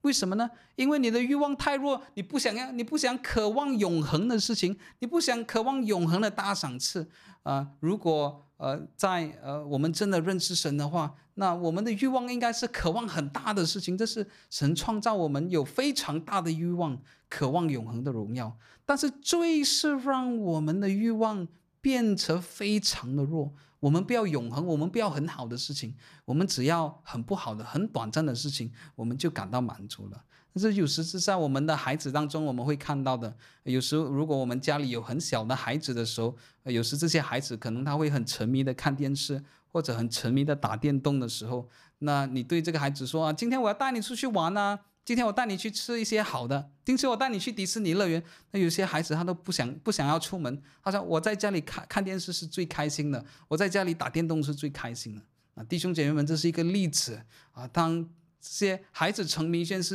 一些事情的时候，他们的欲望变小了，他们的不成熟让他们有很小的欲望，他们认为。呃，看电视可能或者打电动是最开心的事，呃，他们不想要去迪迪士尼乐园看这个可能更美妙的这个游乐园啊，所以有时家长就很烦恼，他就他要拼命的呃硬拉着他的孩子出去，让他可以真正的知道呃什么才是更大的喜乐、更大的享受。弟兄姐妹们，呃，我我。这同样是在我们的生命当中，那在我们的最终，在我们的贪爱世界当中的时候，我们以以为我们的欲望太强烈了啊。C.S. Lewis 说不是的，你不是欲望太强烈，你是变得呃在属灵上面更更变得不成熟，像一个小孩子这样，你的欲望已经变软弱了。为什么呢？因为永恒更大的赏赐、荣耀的赏赐你不要了，那你只要。这个短暂很小的这个赏赐，这就像耶稣基督所说的：你们的欲望太小了。你你以为自己可以赚了全世界，但是你赔上的是更大了。你赔上了自己，还有什么益处呢？嗯，你是没有仔细的想清楚你的人生在做什么。那事实上，呃，九章二十五节这里自己也把耶稣基督自己的试探、自己的经历带出来。当耶稣基督受试探的时候，魔鬼带他上到一座最高的山，把世上万国和万国的荣华给他看，啊，这就是耶稣基督在这里讲的，他有机会可以赚得全世界。魔鬼对耶稣基督说什么呢？你若俯伏拜我，我把这一切都赐给你了。耶稣基督他的回应是什么呢？耶稣基督的回应就是九章二十五节。你给我全世界，但是你要我赔上我自己，甚至你要我赔上全人类的命运，呃，有什么益处呢？以为我是笨蛋魔鬼？我怎么可以？怎么会掉入呃那么笨的一个试探当中？九章二十五节，耶稣基督就对我们做这个提醒，弟兄姐妹们，啊、当魔鬼对我们说把万国和万国的荣华都赐给你的时候，我们以为自己可以得到全世界。啊，弟兄姐妹们，我们就向魔鬼下拜了，我们向爱世界来下拜了，我们就呃拥抱了这个爱世界的心，弟兄姐妹们。但是我们可以仰望基督，因为当我们当基督可以。可能可以赚得全世界的时候，可能是魔鬼要把这个世界给他。可能在约翰福音六章，那群吃饼得饱的那些人，他们要呃拥抱耶稣基督，拥护耶稣基督来让他做王啊。但是当这些人，不管是魔鬼，不管是这些吃饼得饱的犹太人，要把全世界给耶稣基督的时候，耶稣基督都不愿意，因为得到这些的全世界。是在赔上自己，是在赔上自己的使命，是在赔上自己的命运啊！弟兄姐妹们，这是我们可以效法耶稣，我们可以仰望耶稣的。我们同样也可以对我们的爱世界说：呃，当拜主你的神，当单单要侍奉他，甚至这也是呃一个明智的决定。为什么呢？呃，为什么一个人？呃，为什么一个人他会为了呃赚得全世界，甚至可以赔上自己呢？他可以为什么一个人他可以呃为了得到那么一点点的事情，呃那么短暂会腐败的这些事情来赔上自己的性命呢？啊，耶稣基督在这里对他说的就是，因为你不了解现实是什么。You do not understand reality，弟兄姐妹们，圣经要教导我们什么呢？圣经要教导我们其中一个非常重要的问题，就是现实是什么？What is reality？啊，弟兄姐妹们，如果我们只是看呃这个世界的外表的话，我我们会认为呃拥有这个世界上财富，这个享受就是快乐了。那就是幸福了，啊！但是我们从圣经的教导让当中告诉我们，这并不是这样的。草必枯干，花必凋谢，唯有遵守神旨意的人是永远长存。这就是圣经告诉我们的现实。圣经告诉我们的 reality。圣经告诉我们的现实就是这个世界将要过去，神将要审判这个世界，而他将要。呃，审判他也将要赏赐，呃，按他将要按照个人的行为审判和赏赐所有的人，圣经要告诉我们，这是短暂和败坏的世界，但是那永恒荣耀的新天新地即将降临，所以圣经要教导我们的问题，呃，不只是限制于，呃，你的人生可以做什么，不可以做什么，这当然是非常重要的。我们在这里并不是。在提倡呃这种反律法主义 （antinomianism），我们在这里讲的就是，有时我们做做门徒栽培、做教导的方式是非常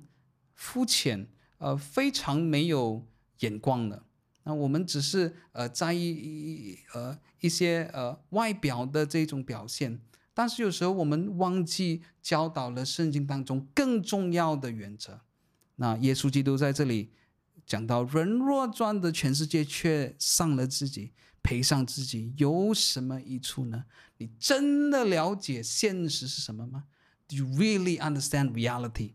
啊，或者你活在的是在一种自我幻想当中，你活在的是一个幻觉当中，你有的这些财富，你有这些享受，就给了你一种虚假的这种安全感啊，你让你自己觉得你是安全的，你是快乐的。你是没有问题的，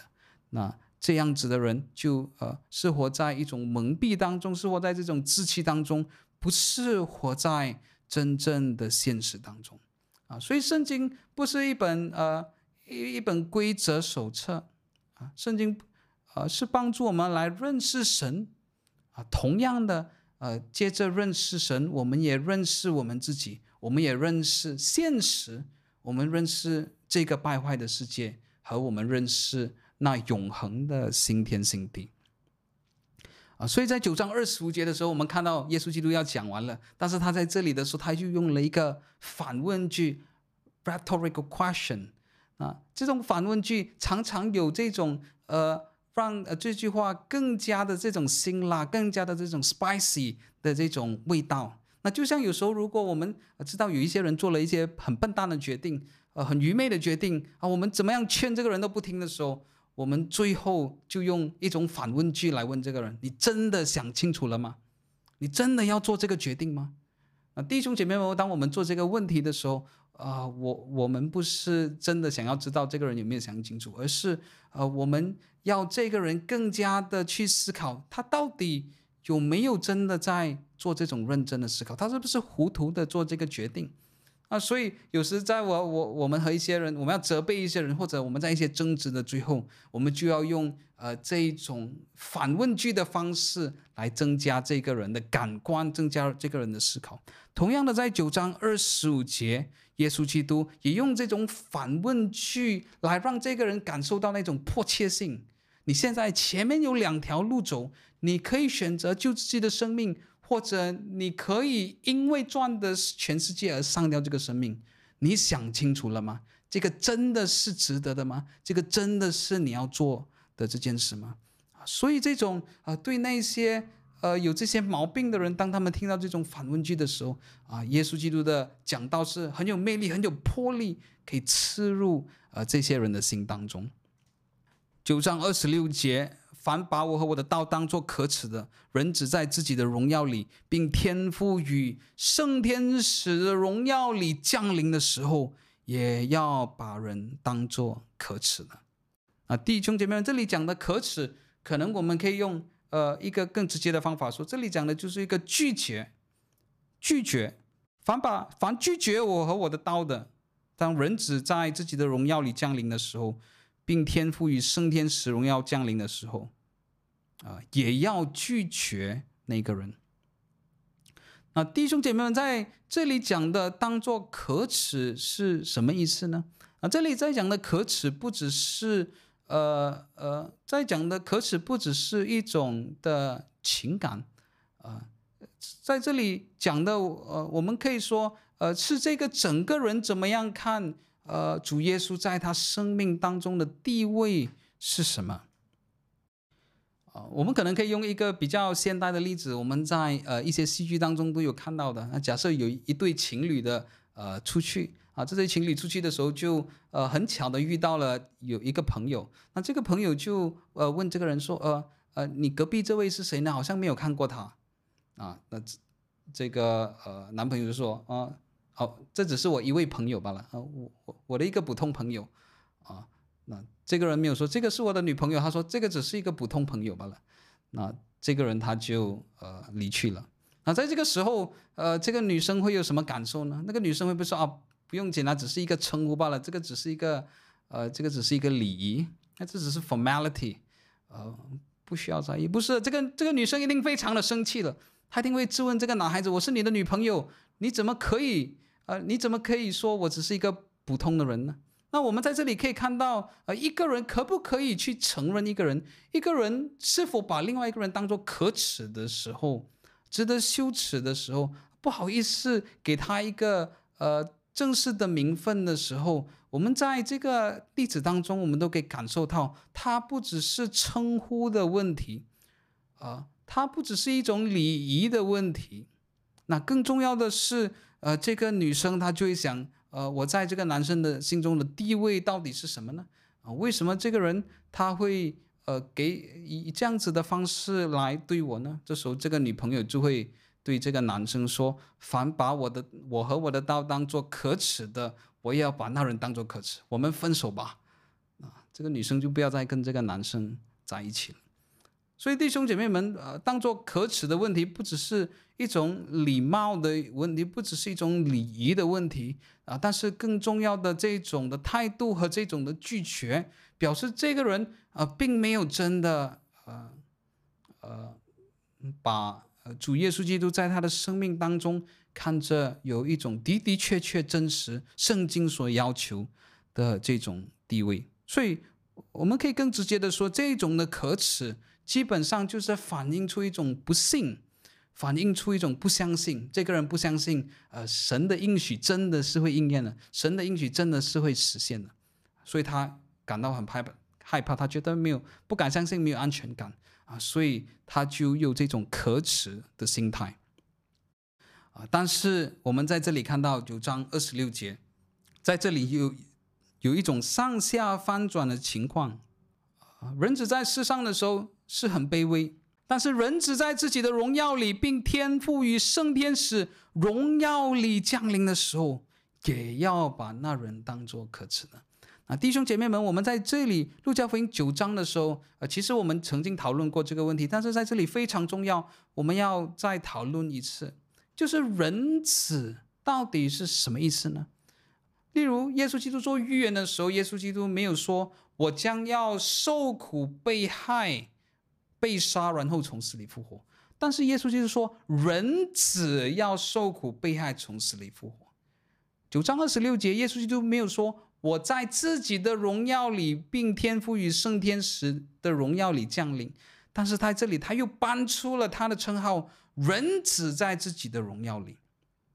啊，弟兄姐妹们，我们在这些很重要的句子、很重要的预言当中，我们都看到耶稣基督在这时候他都会替代性的不使用“我”这个字，他会使用“人子”这个字。那“人子”这个字，呃，是什么意思呢？那“人子”这个字其实是。从但以理书七章当中的一个预言来的。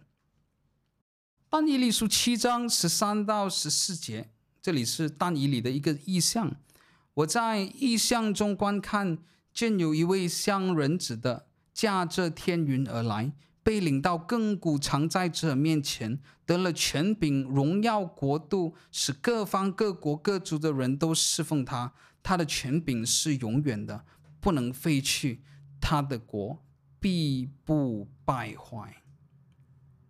啊！弟兄姐妹们，你看到吗？当耶稣基督使用“人子”这个字的时候，这个人子呃，也有一一种呃预言性的味道。他是耶稣基督，当他用“人子”的时候，他就是在说，呃，但以理书七章的预言就是应用在我的身上。在九章的时候也很重要的，耶稣基督也在但以理的这个预言当中给了他一个更完整的画面。是的，呃，这里讲到的人子就像呃呃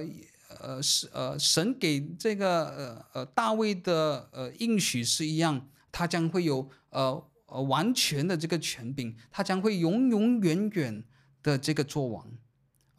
但是耶稣基督也在九章的时候这里特别的呃。呃，他用最完整的方式来解释人子的使命。第一个部分，人子的一使命，父神是要他必须受苦、被害、被杀，第三天从死里复活，那是第一个部分。而第二个部分的时候，他将要呃与与与天赋与圣天使荣耀的降临，那时候他将要。天，他将会有天上地下的权柄，他将会永永远远的作王。所以弟兄姐妹们，每当耶稣基督用呃人子这个称呼的时候，他他都是在指向但以理呃书的这个预言。他将他是有那个天上权柄的主，他是那个永永远远作王的那一位。啊，所以在这里呃。耶稣基督说：“人只在自己的荣耀里，并天赋与圣天使的荣耀里降临的时候，那弟兄姐妹们在在在这里的是在二十六节这里的应许，我们可以说它是一个双刃的剑，它是一个一石二鸟的。那对于那些呃心里面冷淡或者甚至想要丢弃耶稣的人来说，呃，想要丢弃耶稣的名那些人，这是一个警告。”啊，这个是呼吁他们悔改。耶稣基督对他们说：“如果你们这么做的话，那么人子也会拒绝你们，因为你你们根本都没有呃接受耶稣基督。但是对于那些有盼望的人呢？但是对于那些相信主的人呢？那我们在呃这一句经文当中可以得到很大的安慰，因为我们的盼望是有实有据的，因为我们的盼望是真实的，因为人子有一天他将会在荣耀里，并天父与圣天使的荣耀里降临。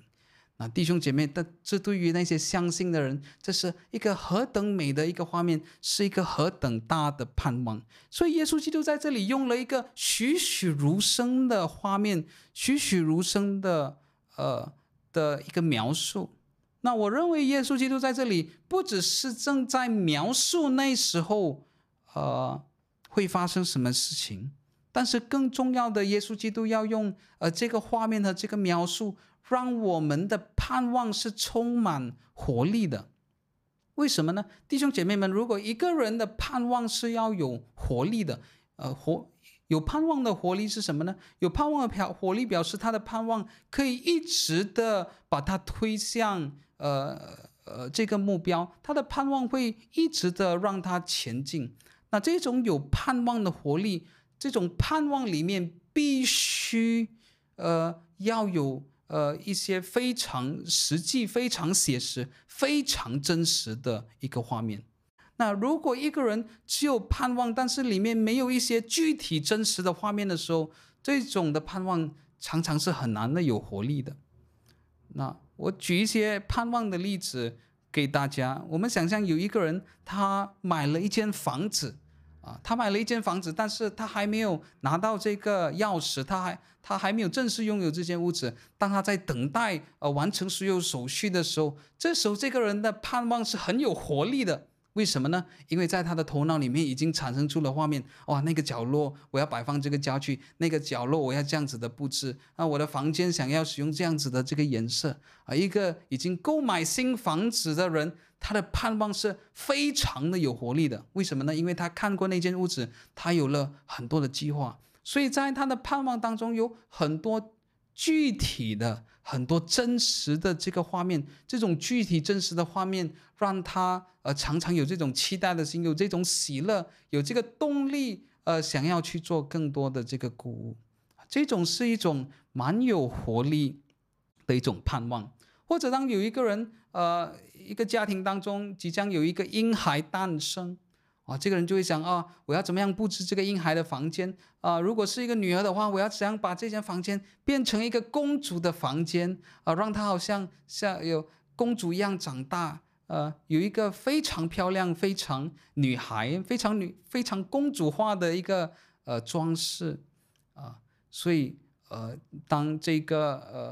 呃呃即将要有呃婴孩的这些父母亲，他们也是。呃，有很多非常有活力的这些盼望，因为他们的盼望里面是的的确确有很多具体，又有一些真实的画面。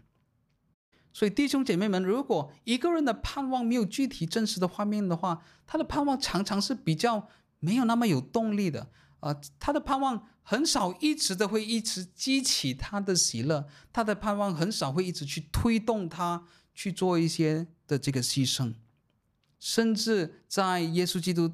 再来的时候，可能呃，我用一个可能不太完美的这个例子，可能，但是大家可能都有呃，对这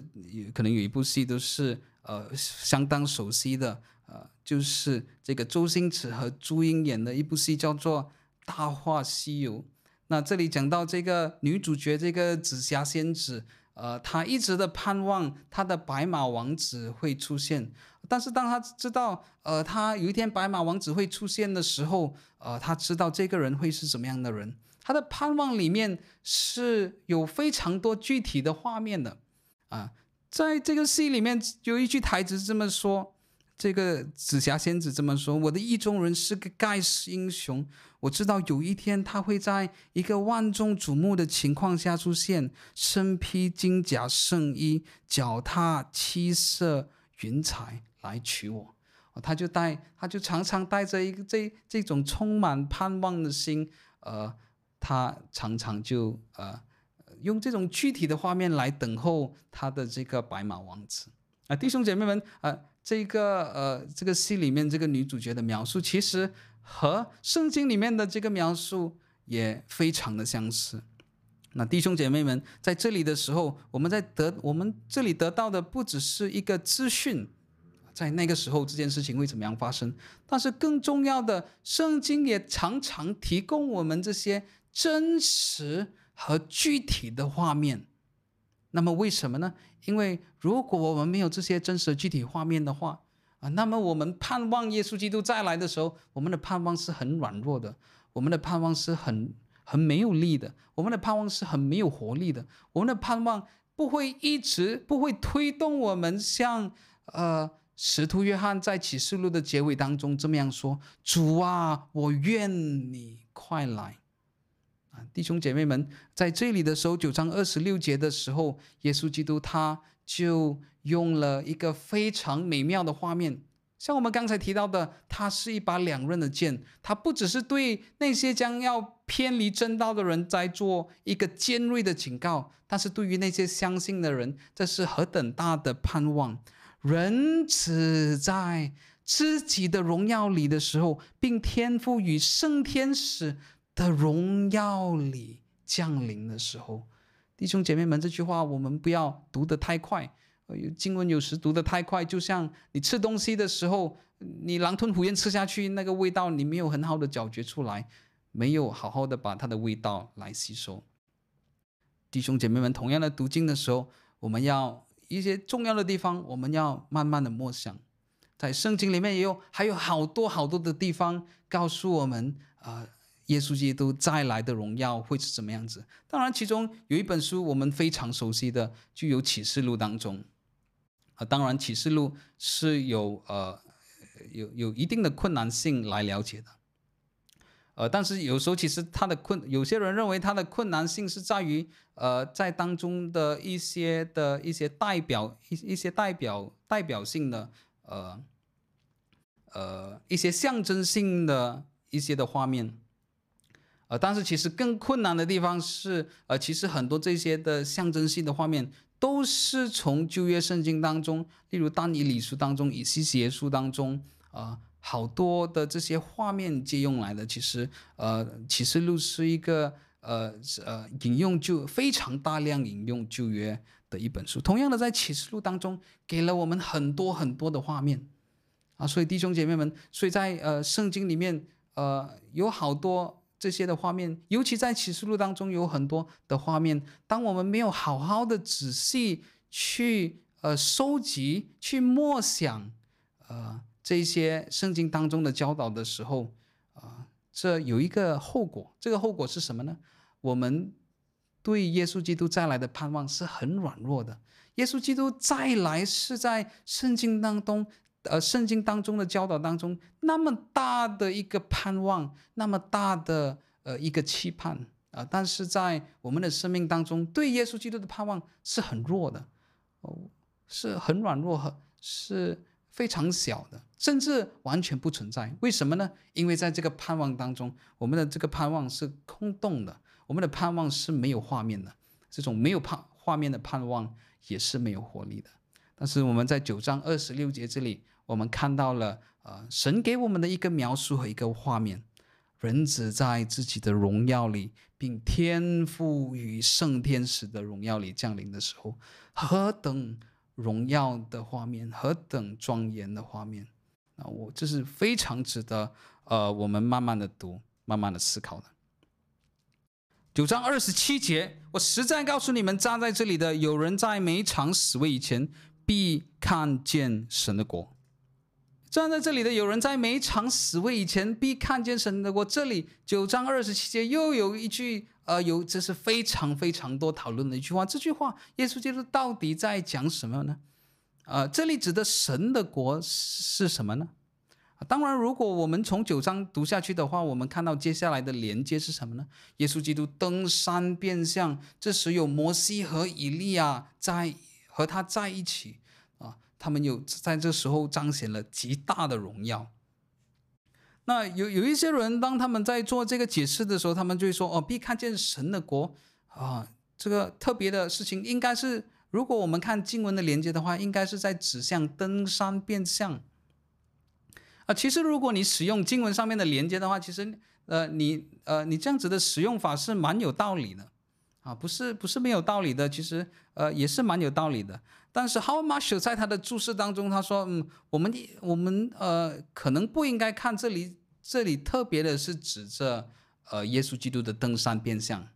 啊，为什么呢？为什么 How much 这么认为呢？因为他说耶稣基督说有人在没尝死味以前必看见神的国，就是。当耶稣基督用这这种方式来讲的时候，某个程度上表示这件事应该离现在有一些的这个距离啊！你想想，有一个人说：“我在我还没有死以前，好想到日本去看樱花；我在我还没有死之前，好想到呃巴黎去看巴黎铁塔；在我还没有死之前，我好想到 California 去呃旅游。”那当我们讲到在我还没有死之前的时候，我们通常表示这个活动离现在有一些的距离的。然后 Howard Marshall 说，呃，可能我们不可以看这个必看见神的国马上和下一节连接起来，因为为什么呢？他说这这好像和有人在没尝死味以前，呃，这句话好像呃有一点不不贴切。呃，如果耶稣基督说有人在没尝死味以前必看见神的国，结果下个礼拜就发生了，呃，这句话好像是呃有一点。不符合，这似乎告诉我们，呃，这这件事情应该离现在有一定的这个时间点。那我们在这里长话短说就好了，这十点五十一分了，这十点五十一分。那我们长话短说，我们就不分析每个观点，呃，但但是呃，简短简短的，我们这么说，这里指的必看见神的国，不需要是只有一个时间点，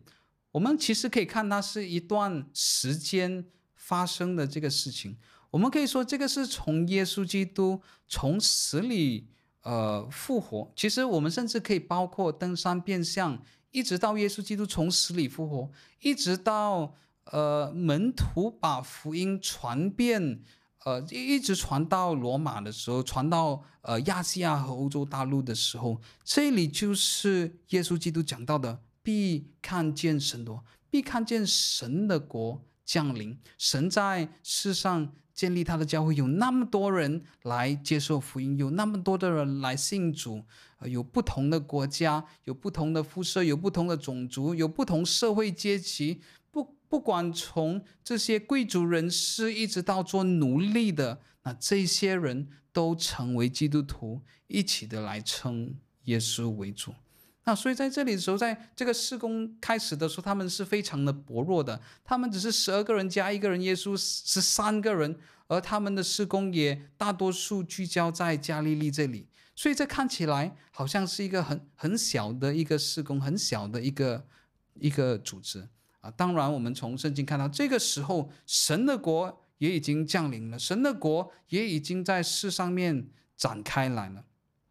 啊。但是在这个时候，可能只发了一个小芽啊、呃，但是当耶稣基督从死里复活之后，当门徒得到圣灵的能力的时候，当他们呃从耶路撒冷到撒玛利亚到呃加利利，一直到地极都传福音的时候，门徒看见神怎么样借着他们的手形成神迹奇事，他们怎么样看到万国万邦万族的人。都接受福音的时候，那这些人他们就的的确确知道神的国已经临近了，神的国已经降临了。那在新约神学当中，从 George Lard 开始，呃，我们使用一个词来描述这个神的国降临，叫做已然未然，或者我们说 already but not yet。啊，这个词呃是从 George Lard 呃一位。呃，新约的神学家来开始的，那这种已经开始，但是还未完成是什么意思呢？啊，这种已然未然 （already but not yet） 讲的是在耶稣基督在呃世上的事工开始的时候，在他呃领受呃是约翰的洗礼，在他事工开始的时候，神的国就已经降临了。这是我们在路加福音之后没有记错的话，在十一章。呃，可能是在十一章路加福音之后的时候，耶稣基督说：“如果我是靠神的能能力赶鬼，就是神的国临到你你们了。当神的能力在世上彰显的时候，借着耶稣基督的施工彰显的时候，神的国就已经开始了。啊，但是神的国的开始，神的国的降临，不表示神的国已经完全的统治地上啊。我们现在在经历的是一个中间的的的的，这个过程啊，所以一直到主耶稣基督再来的时候，他的国度才会完完全全的呃建立呃在地上，他才会完完全全的统治啊、呃、这个世界。所以在这里，耶稣基督说：“我实在告诉你们，站在这里，有人在没尝死味以前，必看见神的国的时候，那。”有好多神学家都赞同，呃，这句话可能不是用一个时间点，有哪一个时间点他们看到神神的国，而是更更重要的，他们是在这个神的国度，竟然可以从这十二个人当中，呃，慢慢的扩张至全世界的时候，那接着神的工，神，呃，耶稣基督的死里复活，圣灵的工作，这些这些人看到神的国的的确确在世上迅速。的发展开来，迅速的在世界各地呃建立起来，这个是呃呃有好多的解解经家都接受的意思。那今天我们的讲经呃就到这里了啊，像以往一样，我们在呃最后的时候开放一些时间，让大家可以呃发问一些的问题，或者你有什么要呃这个分享的。那呃我们在这里可能先做一下的汇报呃。我们在我们的呃呃呃我们的 podcast 或者我们的 YouTube 上面的影片有好些都还没有更新，因为呃最近我们的呃我们在软件上面有遇到了一些的一些的 bug 一些的问题，所以呃呃他其实花了我们好两个礼拜的时间啊、呃，所以呃因为最近在这个软件出了一些新版本，所以呃我们现在有面对一些的问题啊、呃，但是在这个礼拜我们应该可以。呃，可以解决这些问题，然后再次的把呃之前的录音和之前之前呃剪接好的影片，我们都可以呃放上这个 YouTube。那我们之前也在报道了，在六月一号之后，呃 YouTube 会在所有的频道上面，不管是否是他的合作伙伴，都会来呃播放这个广告。所以呃，如果你之后在看我们的 YouTube 的时候看到广告的话，那那不是不是我们放的，不是我们自愿放的，是。呃，YouTube 强加在呃我们我我们的频道上面呢，我我们也没有选择可以暂停这些的广告。那这之后我们可以做的就是把我们呃呃把我们自己的呃这些影片，我们会上载到我们的网网站。呃，我们会用很好的这个 CDN 啊，如果你是看 Playback 或看回放的话，啊，你之后可以到我们的网。我们现在仍然在做一些维修的工作，但是你可以都在我们的网站上面呃看到。非常高素质、非常流畅、没有广告的，呃，没有广告的这些的影片。那今天我们的观赏人数大概有十六人左右啊，十六人左右。然后我们可能可以再做最后一个呃报道，可能在我们的观众当中很多是呃马来西亚的观众。我们在六月一号开始的时候有这个全国的封锁，呃，所以可能我我们呃配合这个封锁，当然现在。呃，各大企业或者学校基本上已经有更好的这种呃，在在家在家里办公或者在家里上班的措施。其实，在我预预计当中，不会有那么多的人受到影响。啊、但是可能还是有一些人会受到影响，可能真的你会无所事事。那么，呃，我们在应该可以应该会从明天开始，呃，我们会有一个特别的这个呃两个星期的。一个呃一个密集的训练。那如果你是呃有带领查经班、带领小组，或者呃你盼望以后你可以做一些教导的工作，那你都可以考虑来参加我们的工作坊。那这个工作坊我们没有放在呃这个官方的 Facebook Gospelicious 呃福音历史的 Facebook，但是你可以在我自己的 Facebook 上面找到啊、基本上我没有想要呃做太过大的宣传，我也不想太多人参与、呃，所以。呃呃，所以我没有没有做很很广泛的这个宣传啊、所以呃在呃封锁两个礼拜时间，下午星期二到星期四下午呃两点半到四点半。那如果呃你能够呃阅读，能够明白一些的圣经的注释，然后你可以做一些 public speaking，你可以做 presentation，你可以做一些呈现的话，那么呃我们都欢迎你可以参与，你可以到呃我的 Facebook 上面。呃呃，这里面有可能你可以在呃我们 Facebook 找到，你可以在呃 Facebook 上面，你可以赶快的登记，我们已经快要结束我们的的报名了啊，所以我我们这里观赏者没有很多，所以我们也可以呃借此呃推广一下。啊，基本上我们在这做的就是可能我们会做一些模拟的，让每个人都可以做一些的模拟教学。